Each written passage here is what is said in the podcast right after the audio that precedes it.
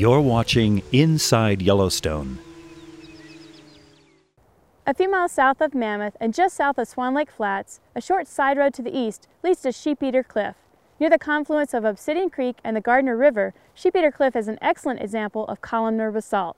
The vertical rock pillars formed as basalt lava cooled and shrunk, cracking and creating polygonal pillars.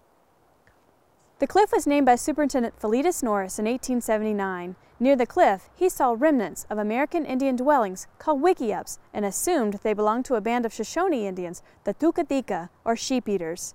However, wickiups were used by many tribes. While there's no archaeological evidence to suggest the use of this cliff by the Sheep Eaters, there's little doubt they inhabited the park at times.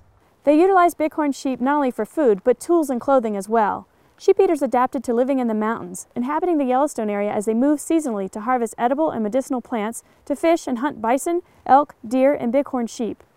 They used dog travois to carry food, hides, and provisions as they migrated. They may have used dogs as more than pack animals during hunting excursions. Sheep Eaters built large wooden traps to funnel small herds of game, and the dogs may have helped to drive the animals into the traps. Sheep Eaters also used rock and pit or brush blinds from which to ambush animals.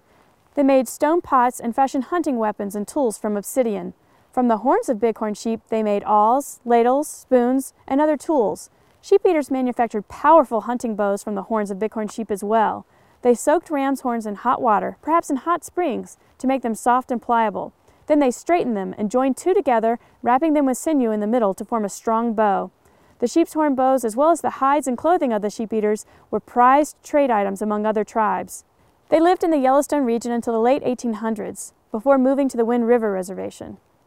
Along the banks of the Gardner River, Sheep Eater Cliff is now home to yellow-bellied marmots. Look in the rocks along the base of the eroding cliff, and you may spot one of these large rodents basking in the sun. Or you may only hear them chirping from the jumble of rocks that provide cover from predators such as coyotes and eagles. Look further downstream from the parking area, and you will see another section of the cliff and more basalt columns. A short walk downstream is rewarded with a view of Tukarika Falls, which translates as Sheep Eater Falls.